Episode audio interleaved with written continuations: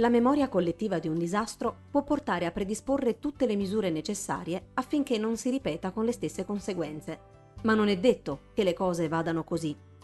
Alfred W. Crosby, nel libro America's Forgotten Pandemic del 1976 e ripubblicato nell'anno della SARS, il 2003, sull'infezione da virus H1N1, la cosiddetta influenza spagnola del 1918, che causò oltre 50 milioni di morti in tutto il mondo, scrive che studiare gli archivi del popolo americano per il 1918 e il 1919 è come stare su un'alta collina e guardare una flotta di tante navi che navigano in una corrente di una potenza tremenda, a cui i marinai prestano poca attenzione.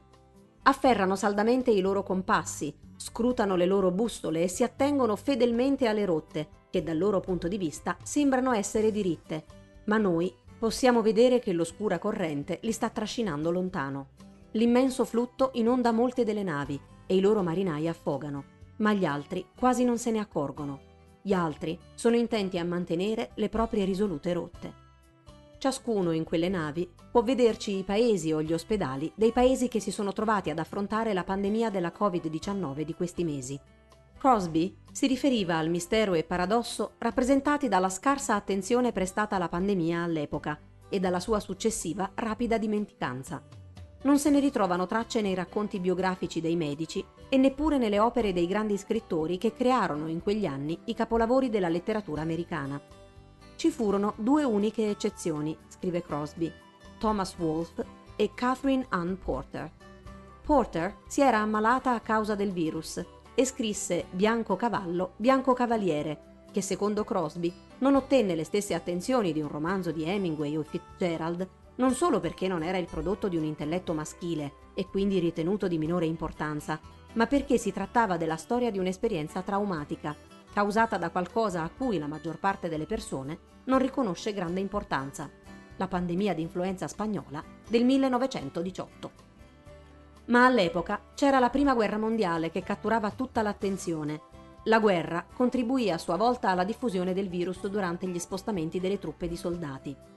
La pandemia durò dal 1918 al 1920.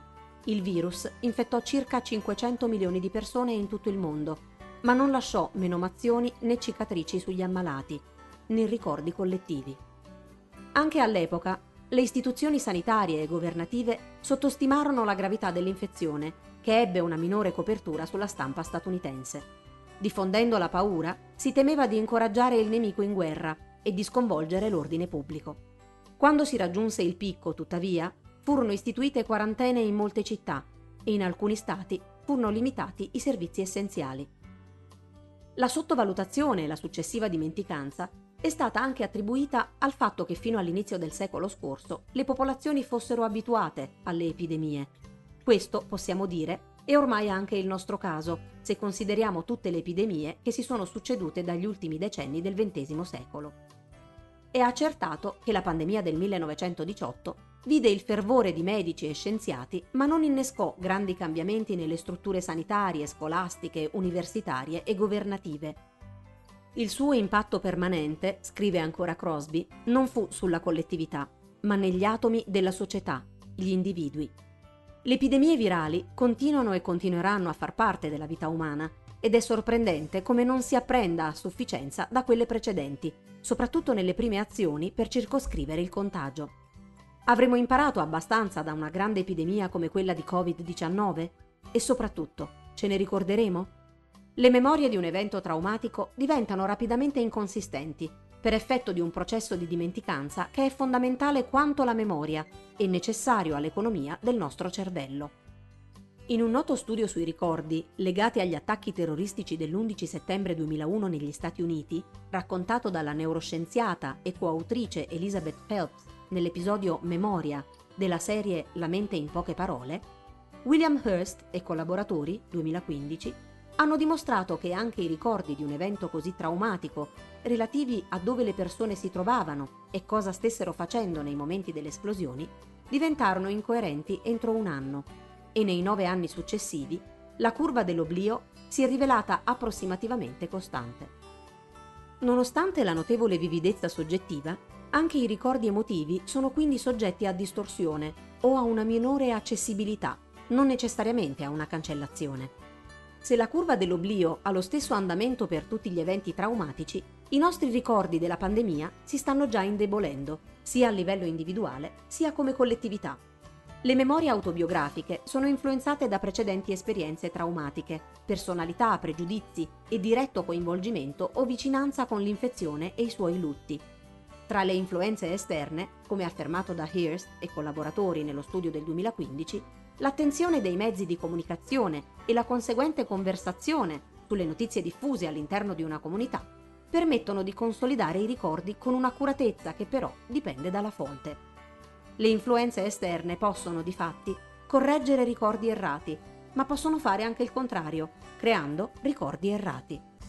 Se le informazioni che riceviamo quotidianamente risultano, oltre che spesso infondate, anche ampiamente contrastanti, o si soffermano su dettagli poco rilevanti per riempire il vuoto dell'incertezza, come il plexiglass in spiaggia, che per l'eccessivo clamore potrà addirittura diventare da fittizio a ricordo ritenuto reale, oppure più recentemente le ruote dei banchi di classi che resteranno sovraffollate, proprio come prima della pandemia.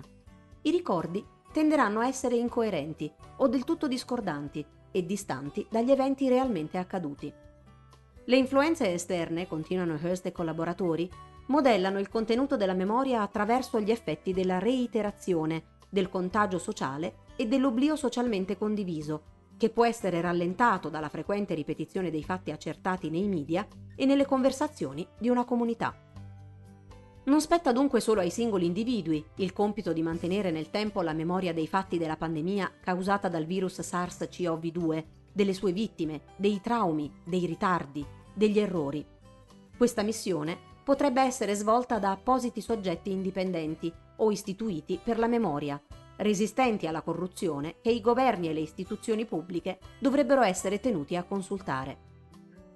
Il fatto che non si possa fare soltanto affidamento sulla memoria individuale e collettiva è dimostrato anche da uno studio del 2019 di Vaclav Fanta e collaboratori, sui ricordi delle alluvioni estreme, perché l'attenzione a non costruire nelle stesse aree vale solo per gli anni di una generazione.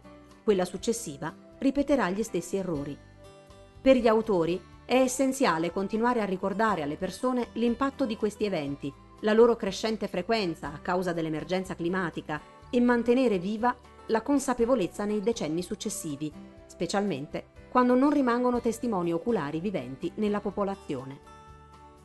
Come abbiamo potuto sperimentare direttamente da noi e indirettamente mentre il virus si diffondeva in altri paesi, i rischi associati ai disastri e alle emergenze possono essere minimizzati o addirittura ignorati, con il risultato che la storia continua a ripetersi, anche quando è ampiamente disponibile una conoscenza estesa e affidabile degli eventi, della percezione e gestione dei rischi, delle modalità di comunicazione e delle strategie di prevenzione o di primo intervento. Quello che sappiamo finora è che, come avvenne per la pandemia del 1918, la Covid-19 non sta innescando cambiamenti strutturali a livello sanitario, scolastico, universitario e istituzionale. Ci ricorderemo degli eroi della pandemia? Al contrario, la situazione dopo i vani annunci sta tornando precipitosamente al periodo pre-pandemia, con le puntuali e paventate chiusure di presidi ospedalieri di provincia che hanno fatto da argine alla gestione dell'emergenza sanitaria con l'ineluttabile ritorno di bambini e bambine, ragazzi e ragazze in classi di 28-30 e più, senza alcun percorso psicoeducativo di transizione verso la ripresa massiva delle attività didattiche, oppure con l'istigazione propagandistica contro i migranti untori. Quello che non ci è dato sapere, se non per via locale o diretta, e non potremo ricordare, è come stiano gli ammalati, se ricevono le cure riabilitative e il supporto psicologico in servizi appropriati. Non sappiamo se i sanitari e parasanitari che hanno lavorato al centro dei focolai dell'emergenza abbiano avuto l'essenziale supporto psicologico e un riconoscimento dalla comunità. Non sappiamo come si stiano organizzando le case di riposo nel rispetto della sicurezza e di un'assistenza che assicuri la salute psicofisica dei residenti e la loro sopravvivenza sociale. Non sappiamo se le famiglie colpite dai lutti o le persone più provate dal prolungato isolamento siano supportate. Stiamo nel frattempo, ognuno come può, costruendo le più apotropaiche memorie d'estate. Un'osservazione plausibile è che il volume di comunicazioni condivise sulle reti sociali contrasterà la dimenticanza della pandemia. Questo è vero nel breve periodo, ma dopo un tempo critico saranno necessarie altre azioni a ravvivare l'attenzione su quanto accaduto. Le nuove tecnologie cambiano da sempre il contenuto delle informazioni e la loro diffusione, ma non le rendono più ricordabili. Nel decadimento della memoria collettiva si occupa Cesar Hidalgo, che nel 2018, quando ancora lavorava al Media Lab dell'MIT di Boston, ha pubblicato assieme ai suoi collaboratori uno studio, The Universal Decay of Collective Memory and Attention, che attraverso un modello matematico ha individuato le fasi della memoria collettiva una breve fase iniziale di massima attenzione e una lunga fase successiva di dimenticanza. La pendenza della curva di declino, della seconda fase, è condizionata dalle azioni promosse per mantenere viva la memoria collettiva. Il lavoro di Hidalgo prendeva in esame specifici contenuti culturali, ma se il modello si applicasse anche alla memoria collettiva della catastrofe della pandemia, non basterebbero i numerosi libri e le cospicue pubblicazioni scientifiche sul Covid-19. Occorrerà che si parli dei loro contenuti in eventi, conferenze e manifestazioni, in modo che le comunicazioni e le conversazioni che svilupperanno possano riportare l'attenzione su quanto accaduto e sulle modalità stesse che saranno messe in atto per ricordare. Come Hidalgo e collaboratori citano nel loro articolo, il loro modello di memoria collettiva può essere espresso nel verso di Pablo Neruda del poema 20. È così breve l'amore, e così lungo l'oblio.